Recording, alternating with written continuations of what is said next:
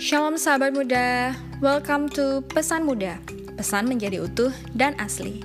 Pesan muda kali ini akan disampaikan oleh Pastor Aditya Olawan. Enjoy the sermon.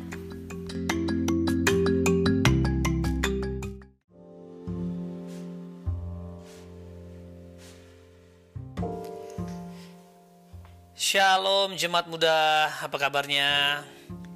Eh, Kangen banget sama teman-teman semua, Bapak Ibu sekalian, saudara-saudara. Kita udah hampir dua minggu kita nggak ketemu. Dan hari ini kita harus berjumpa via suara sedap. Ya, dan hari ini eh, saya bersyukur sekali Tuhan tetap baik walaupun kita dalam keadaan yang menakutkan. Beberapa dari kita memang mengalami namanya ancaman, ketakutan, lalu kita merasa tidak tenang, merasa hilang pengharapan. Saya yakin banget bahwa kita di dalam Tuhan, situasi kita, sukacita kita tidak ditentukan oleh keadaan yang terjadi di luar, tetapi keadaan yang terjadi di di dalam.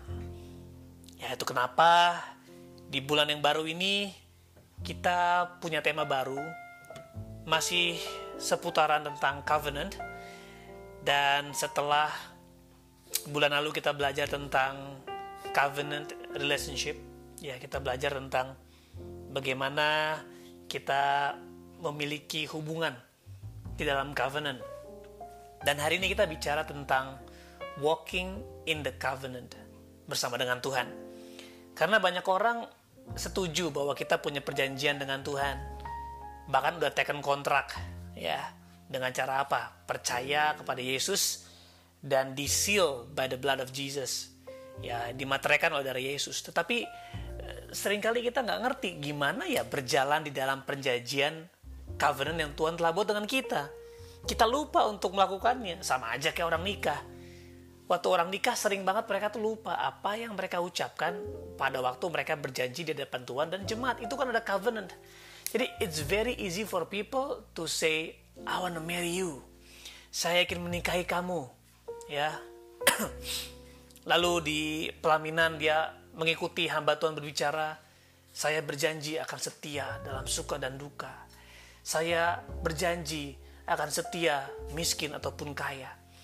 Saya berjanji untuk tetap mengasihimu apa pun keadaanmu. Atau bahkan dia menggunakan surat sendiri aku akan setia sampai maut memisahkan kita. Saya melihat hal ini saya menjadi cukup sering sekali kritis ketika orang menikah. Ketika mereka mengucapkan janji itu, satu sisi saya menangis karena saya mengingat janji saya kepada istri saya. Tapi satu sisi saya, saya bertanya, mereka ngerti gak sih apa yang mereka ucapin? Karena untuk mengatakan aku menikahi kamu gampang banget. Tapi untuk walk in the covenant, nah itu perihal yang berbeda. Banyak orang gak sadar. Nah, ketika kita mengatakan saya menerima Yesus sebagai juru selamat, yang kita pikir tuh gini, saya menerima Yesus sebagai juru selamat supaya saya diberkati, supaya saya dilindungi, supaya saya dijaga, supaya saya diproteksi, supaya saya diselamatin. Ya, tenang aja, itu pasti kita terima. Tapi masalahnya, part kita, kita lakukan nggak? Karena covenant itu bicara tentang dua orang yang membuat sebuah perjanjian yang materainya dengan darah Yesus. Puji Tuhan, kita nggak harus berdarah-darah, kita nggak harus mati di kayu salib. Tetapi tentu ada yang namanya bagian kita. Nah, ini yang kita mau bahas hari ini di khususnya di sebulan ini kita akan belajar tentang hal-hal tertentu yang perlu kita punya, kita sadari, kita jalani untuk kita bisa berperan kita bisa bertanggung jawab atas covenant yang kita buat dengan Tuhan. Kalau dibandingin teman-teman dengan apa yang Tuhan lakukan dengan kita, nggak sebanding. Nggak sebanding, nggak sebanding.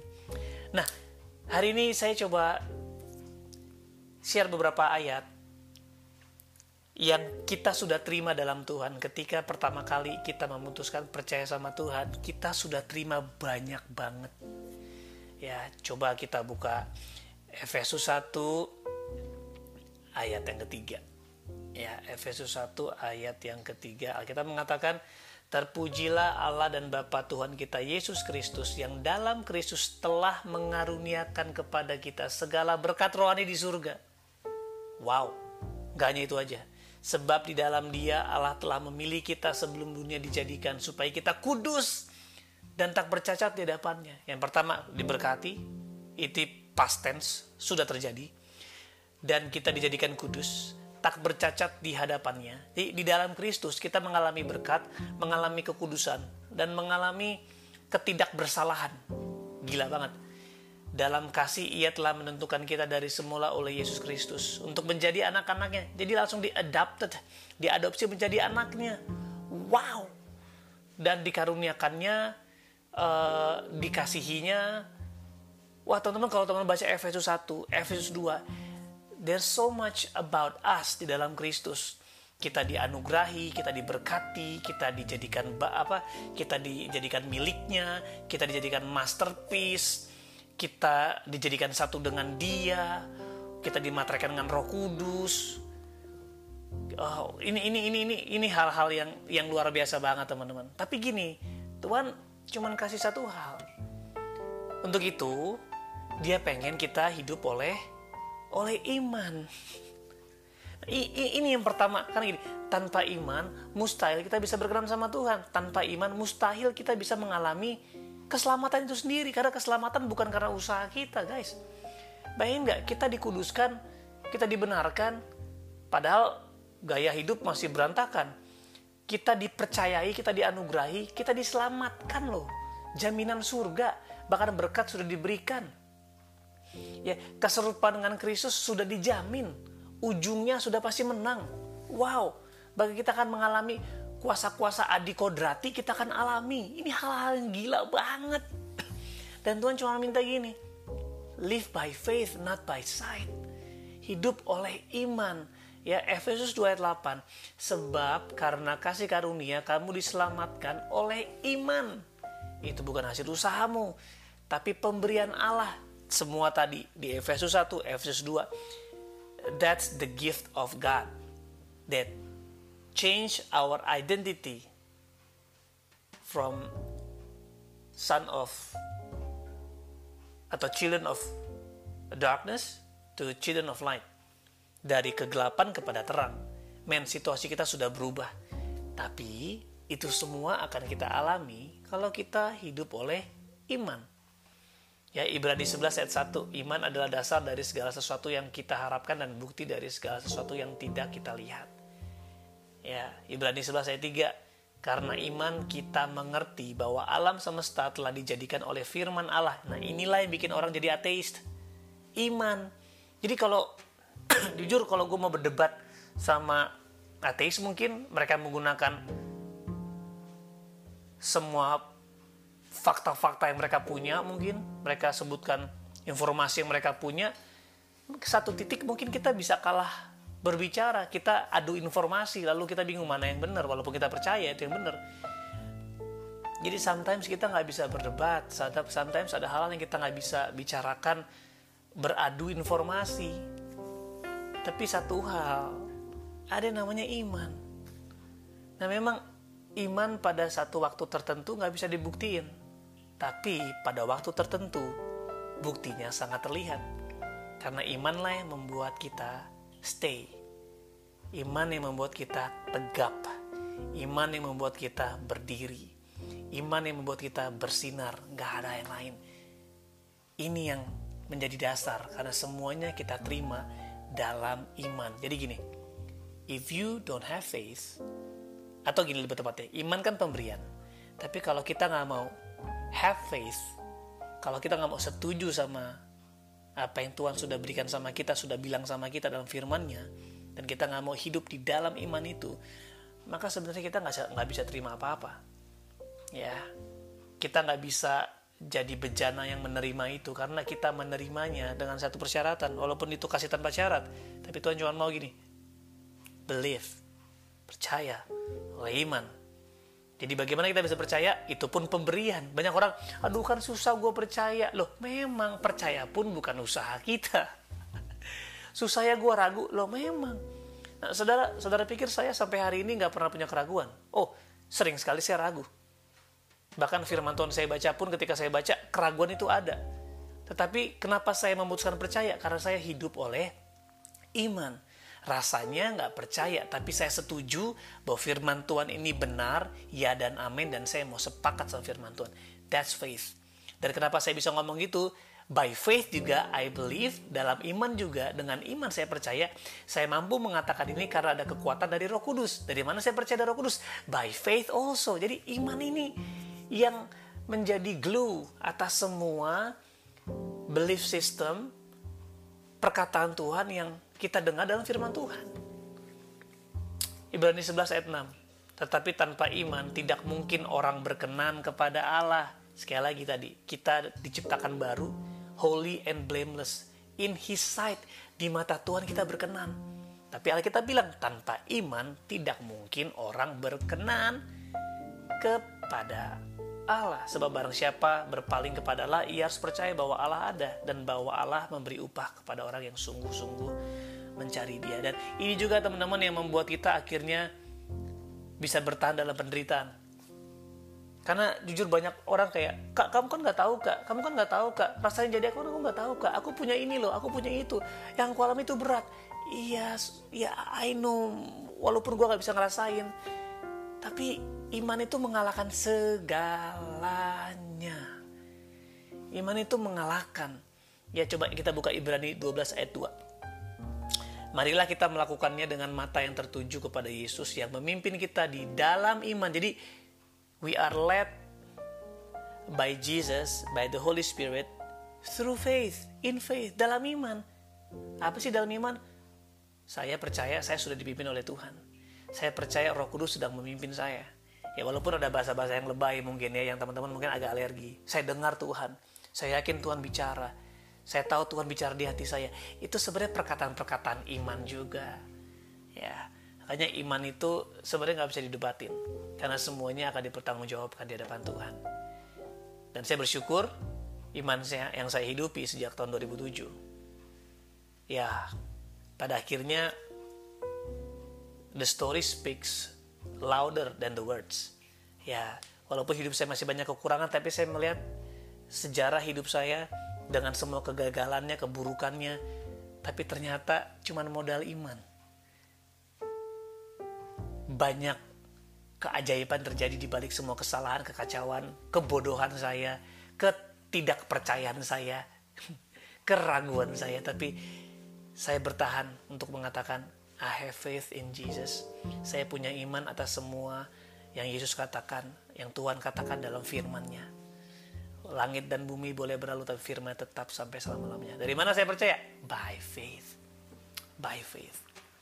Ya Ibrani 12 ayat 2, marilah kita melakukannya dengan mata yang tertuju kepada Yesus yang memimpin kita dalam iman dan yang membawa iman kita kepada kesempurnaan. Jadi kita dipimpin oleh iman dan iman itu juga akan membawa kita kepada kesempurnaan. Ya. So, teman-teman, hari ini uh, opening yang cukup panjang ya. Tapi hari ini gini, iman itu nggak butuh besar. Iman ini yang membuat kita berkenan, Iman ini membuat kita diselamatkan.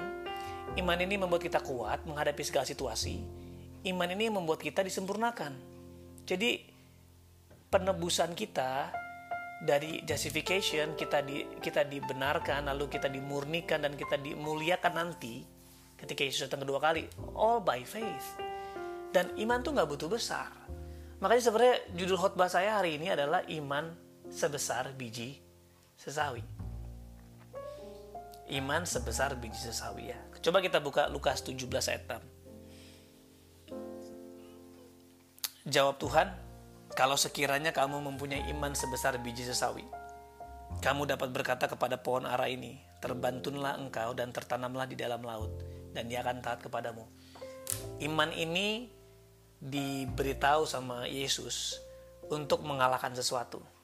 Nah, saya percaya iman yang kecil ini gak hanya bisa mengalahkan sesuatu bayang iman sebesar biji sesawi dia bisa mengatakan kepada sesuatu ya lalu terbantunlah engkau dan tertanamlah di dalam laut dia akan taat. It's crazy ya. Sebuah hal yang bahkan di terjemahan lain di di di, di perikop yang lain di uh, buku yang lain di kitab Injil yang lain dikatakan kamu berkata kepada gunung ini tercampak tercampaklah. Sebesar biji sesawi bisa pindahin gunung men.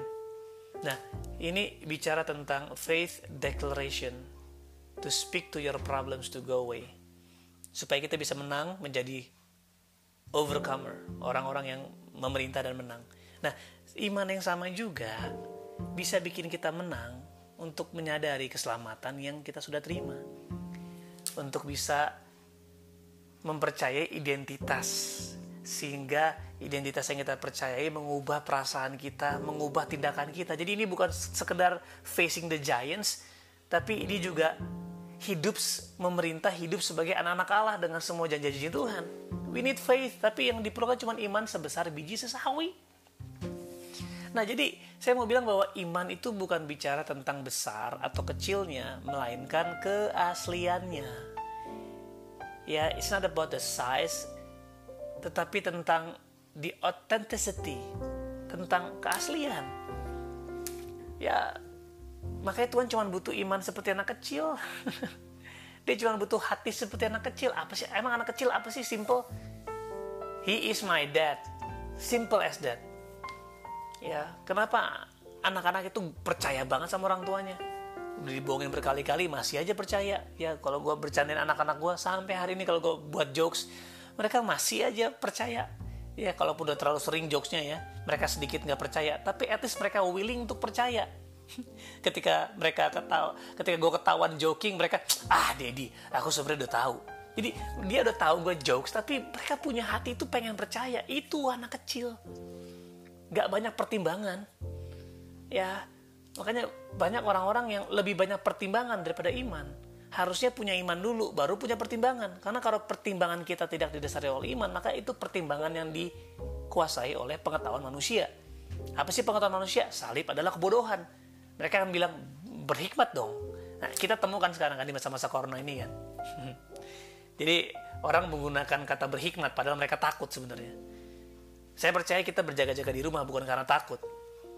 Kita mau respect, kita nggak mau mematahkan iman orang sehingga mengatakan, oh kami lebih beriman, kami keluar, lalu kamu yang nggak beriman di rumah. No, no, kita nggak mau. Kita jelas mengatakan kita yang menyadari lebih kuat imannya, kita harus menghormati, kita membantu mereka. Jadi kita bukan malah sok kuat, tapi kita ada di rumah karena kita ingin menjaga keharmonisan, kita ingin menjaga yang namanya kedamaian. Kita nggak mau bertindak seperti orang yang sombong. Tapi dalam hati kita apa? What your mind is telling you? Apakah kita percaya atau kita takut sebenarnya kita ragu? Makanya iman itu nggak pernah bicara tentang size, tapi bicara tentang keasliannya. Nah, atau saya mau bahas secara cepat aja. Yang pertama, iman yang asli itu yang pertama adalah iman yang bersumber kepada kemampuan Tuhan jadi bukan kayak oh gue beriman terus usaha kita uh kita kayaknya akhirnya bukan beriman karena iman itu gak ada hubungannya sama kamu iman itu berhubungan dengan Tuhan bagaimana kita percaya apa yang Tuhan katakan kemampuan Tuhan Efesus 3 ayat 20 bahwa dia sanggup ya melakukan lebih besar daripada apa yang kita, kita pernah bayangkan tapi kita, kita pikirkan God, is able to do exceedingly abundantly more than what we could ask lebih besar lebih banyak jauh lebih banyak itu iman. Jadi iman tuh bukan tentang usahamu, bukan tentang percayamu. No, no, no. Iman tentang ini. Saya setuju sama Tuhan. That's it. Dan puji Tuhan, iman tuh diberikan sama Tuhan melalui Roh Kudus. Ya. Dan dia yang akan nurture itu. Iman yang pertama yang asli adalah iman yang bersumber kepada kemampuannya. Coba kita buka 1 Korintus 2 ayat 5. Apa dia bilang? supaya iman kamu jangan bergantung pada hikmat manusia tetapi pada kekuatan Allah. Ingat ceritanya Goliat dan Daud ketika dia mau berperang, hikmat manusia sederhana kan? Mereka besar, ya seimbang lah lawannya. Lu pakai baju zirah kek, pakai pedang kek. dan Saul bilang nih, pakai perlengkapan senjata gue deh. Terus Daud coba pakai.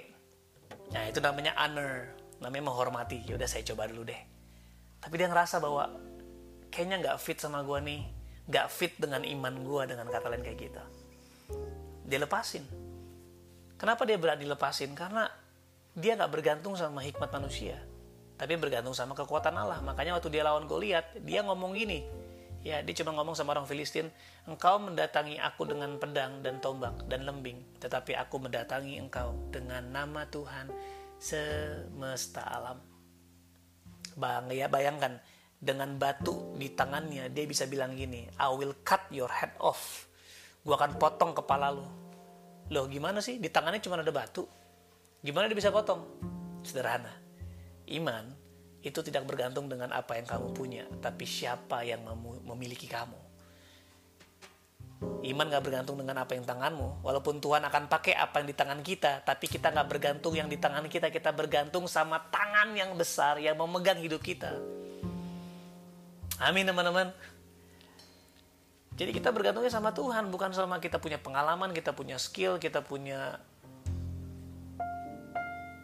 talenta. No, no, no, no. kita bergantung sama Tuhan. Itu namanya iman, iman yang otentik. Saya ulang yang pertama, iman yang otentik adalah iman yang bersumber kepada kemampuan. Kemampuan siapa? Kemampuan Tuhan. Yang kedua, iman yang mengenal Tuhan melalui firman-Nya. Jadi kalau yang pertama bergantung sama Tuhan, yang kedua kita harus mengenal. Karena nggak mungkin kita bisa bergantung kalau kita nggak mengenal. Ya, iman timbul dari pendengaran dan pendengaran oleh firman Kristus. Mustahil teman-teman punya iman yang otentik dan iman otentik itu aktif kalau kita nggak tinggal dalam firmannya. Ya, dia nggak bilang iman timbul dari pendengaran dan pendengaran oleh firman Pak Pendeta, ya kan? Saya percaya ini bukan ngomongin tentang perantara. Ini ngomong tentang hal yang personal. Ya.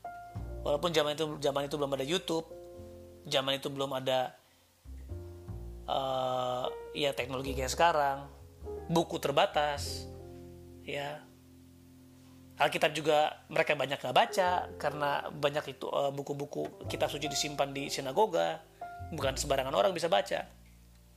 Maksudnya apa? Iman timbul dari pendengaran pendengaran firman Kristus. Ya firman yang disampaikan oleh Tuhan atau firman tentang Kristus. Jadi mustahil kita punya iman kalau kita nggak punya pengenalan sama Tuhan. Makanya kalau kita tidak mengenal Tuhan, maka itu bukan iman, namanya nekat. Ya, iman selalu menghasilkan keberanian. Tetapi nekat ya bukan muncul dari iman. Itu muncul dari kesombongan, dari ketidakmengertian, dari sok tahu. Ya, makanya ketika anak-anak sekewa di kisah para rasul 19 ayat 15 sampai 16 dia bilang gini ya dalam nama Yesus yang diberitakan oleh Paulus. Artinya apa? Dia nggak punya pengenalan sama Tuhan. Dia mencoba untuk usir roh jahat. Ingat ya tadi kalau kamu punya iman sebesar biji sesawi kamu ngomong sama gunung ini pindah pindah tercampak. Apalagi roh jahat. Karena roh jahat atau iblis itu bertekuk lutut di bawah kaki Kristus di dalam nama Yesus. Nah, ini orang sebutin nama Yesus malah dijawab balik sama iblis. Lu siapa? Apakah itu iman? Enggak, itu bukan iman. Itu namanya nekat. Berani bukan karena percayanya sama Tuhan, tapi percaya sama diri sendiri. Nah, itu bahaya. Iman tuh nggak self confidence, tetapi godly confidence. Ya, pada akhirnya apa? Anak sekewa ini malah jadi aib, malah dikalahkan terluka, telanjang oleh iblis. Nah teman-teman kalau kita hidup dalam Tuhan, kita tidak memiliki iman yang otentik. Iblis tahu kok kalau kamu nggak sungguh-sungguh. Iblis tahu kok kalau iman kamu tuh bergantung sama hamba Tuhan. Iblis tahu kok kalau iman kamu tuh bergantung dengan komunitasmu. Iblis tahu kalau imanmu bergantung dengan mentormu, dengan sesamamu. Dia akan izinkan kamu naik. Ketika kamu merasa kamu dalam pace yang good, tapi sebenarnya kamu tidak hidup dengan imanmu, kamu hidup dengan iman di sebelahmu, kamu cuma pinjem doang, pas dia sikat kamu, pap, ketika kamu habis, kamu kecewa sama Tuhan. Padahal dari pertama, bukan Tuhan yang paling kamu percaya, tapi mungkin orang-orang sekitarmu dan promosi yang dihasilkan karena kamu ada dalam komunitas itu. Atau karena kamu tinggal di keluarga itu, atau karena orang tuamu. Jadi iman yang kedua adalah iman yang mengenal Tuhan melalui firman-Nya. supaya kita bukannya jadi kisah aib sama seperti Skewa tapi kayak Daud. Kisah ajaib. Percaya sama Tuhan sepenuhnya dia akan bawa kamu naik. Pasti teman-teman. Yang terakhir iman yang melihat besarnya Tuhan bukan besarnya masalah. Jadi iman itu nggak ngomongin masalah. Iman itu kan satu tadi mengenal Tuhan. Lalu apa? Dia dia bergantung bersumber sama kemampuan Tuhan otomatis it's all about him. Jadi pikiran itu dipenuhi dengan Tuhan dengan firman Tuhan dengan pengalaman dengan Tuhan. Nah jadi ketika ngalamin masalah dia nggak akan ngomongin besarnya masalah dia akan ngomongin besarnya Tuhan. Ya uh, saya tutup dengan kisah dua raja-raja 6 ayat 12 ya ketika Gehazi dikelilingi oleh uh, musuh prajurit wah begitu banyak mengelilingi. Lalu dia bangunin Elisa dia takut sekali karena yang dia lihat adalah problems dikelilingi oleh uh, musuh.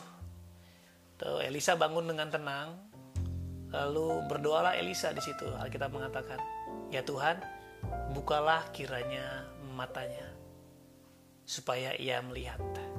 Maka Tuhan membuka mata bujang itu sehingga ia melihat tampaklah gunung itu penuh dengan kuda dan kereta berapi sekeliling Elisa.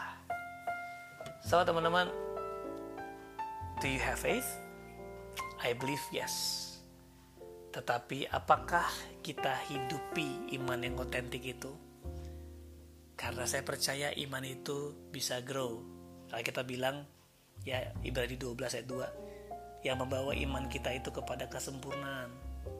Jadi ada juga iman itu bisa juga matang. Ya, dia selalu grow sejauh pengenalan kita sama Tuhan. Apa iman kita justru bergantung kepada kekuatan kita, pengalaman kita, dan pada akhirnya kita mulai tidak hidupi iman yang sesungguhnya itu yang cukup sebesar biji sesawi. Tapi kita mulai beralih kepada iman yang saya bisa bilang iman yang palsu. Ya, ya lawannya otentik kan fake. Nggak original. Ya akhirnya kita nggak heran hidup dengan kekalahan. Kalah terus kalah terus kalah terus. Dikuasai oleh panca indera. Itu namanya flash daging kan. Dikuasai oleh apa yang kita lihat kita dengar kita rasa kita sentuh. Kita cium. Kita hidup dengan perasaan. Padahal 2 Korintus 5 ayat 7 Alkitab bilang sebab hidup kami ini adalah hidup karena percaya bukan karena melihat. Amin teman-teman, saya rindu supaya kita semua keluarga di muda mengalami Tuhan, mengalami janjinya, walaupun menderita, walaupun mengalami sakit, walaupun mengalami kesialan lah yang kita bilang sial, orang-orang bilang sial, tapi orang-orang yang hidup oleh iman, walaupun melewati kesialan, lembah kekelaman, kekacauan, chaos, tapi dia akan keluar sebagai pemenang. Makanya di masa-masa coronavirus ini teman-teman pastiin masa-masa yang Tuhan izinkan terjadi yaitu masa istirahat ini, masa pertobatan ini, masa perenungan ini kita ambil supaya kita menemukan bahwa hidup kita bergantung ke satu titik ini yaitu iman yang otentik yang bergantung sama kemampuan Tuhan yang mengenal Tuhan dan melihat kebesaran Tuhan. Karena walking in the covenant, bagian kita cuma ini, beriman. Karena saya percaya orang yang benar-benar beriman, dia akan benar-benar berbuat. Iman tanpa perbuatan ialah mati. Saya percaya banget kalau imannya otentik, nggak mungkin diam. Nggak mungkin diam. Paulus bilang gini, I am what I am. 1 Korintus 15 ayat 10. Because of the grace of God. Apa sih grace of God? Pemberian Tuhan yang dipercaya oleh iman. Kita terima oleh iman. Jadi saya kalau saya bahasakan ulang am what I, what I am because of the grace of God and by faith I believe ya saya boleh tambahin. Lalu ayat ini ngomong gini saya bekerja lebih berat lebih berat lebih berat. I work harder, I labor harder than the other apostles. Jadi Paulus bilang karena iman karena anugerah Tuhan dan saya mempercayainya, saya menerimanya oleh iman, saya bekerja lebih banyak dibandingin rasul-rasul lain. Makanya pelayanan Paulus lah yang menurut saya memang paling signifikan. Bukan berarti yang lain gak signifikan, tapi Paulus benar-benar wow padahal Paulus tidak hidup pada zamannya pada maksudnya Yesus Paulus tidak hidup bersama-sama dengan Yesus pada saat bersama dengan 12 murid 70 murid 120 murid no dia hidup setelah itu ya zaman kisah para rasul tapi lihat nggak, walaupun dia nggak hidup bersama dengan Yesus, dia percaya sekali dengan the testimony, pengalaman dia berjumpa dengan Tuhan itu dia hidupi, dia geluti, dia gumuli. Dia sampai sekitar dua, dua beberapa tahun dia di Arab sebentar, lalu dia banyak dia dia ngunyah itu firman Tuhan, dia ngunyah perjumpaan dengan Tuhan. Akhirnya iman yang otentik muncul, malah memunculkan pewahyuan-pewahyuan yang tidak diberitakan oleh 12 murid Bayangin gak? Dia bisa menemukan pewahyuan Tuhan yang gila-gila banget hanya karena faith, karena iman. Dan for your information, yang paling clear ngomongin tentang iman adalah Paulus di antara yang lain. Yuk teman-teman, mari kita berjalan dalam perjanjian dengan Tuhan. Karena cuma lewat iman kita bisa memenuhi bagian kita untuk berhasil, setia, sebagai mempelai wanita, sebagai anak, sebagai murid, sebagai hamba dalam perjanjian yang kita buat dengan Tuhan. Karena Tuhan gak pernah gagal menepati janjinya. Seringkali kita yang gagal. Dan untuk mengalami hidup yang luar biasa, dibutuhkan janji Tuhan dan kita hidup oleh iman. Semoga teman-teman semua, saudara-saudara, saudari, bapak, ibu, om, tante, hidup dengan kemenangan ini. Karena iman mengalahkan dunia iman inilah yang akan mengalahkan dunia. Terus semangat dan terus andalkan Tuhan. Dan mari kita semua hidup oleh iman dengan percaya dan bukan dengan melihat. God bless you guys.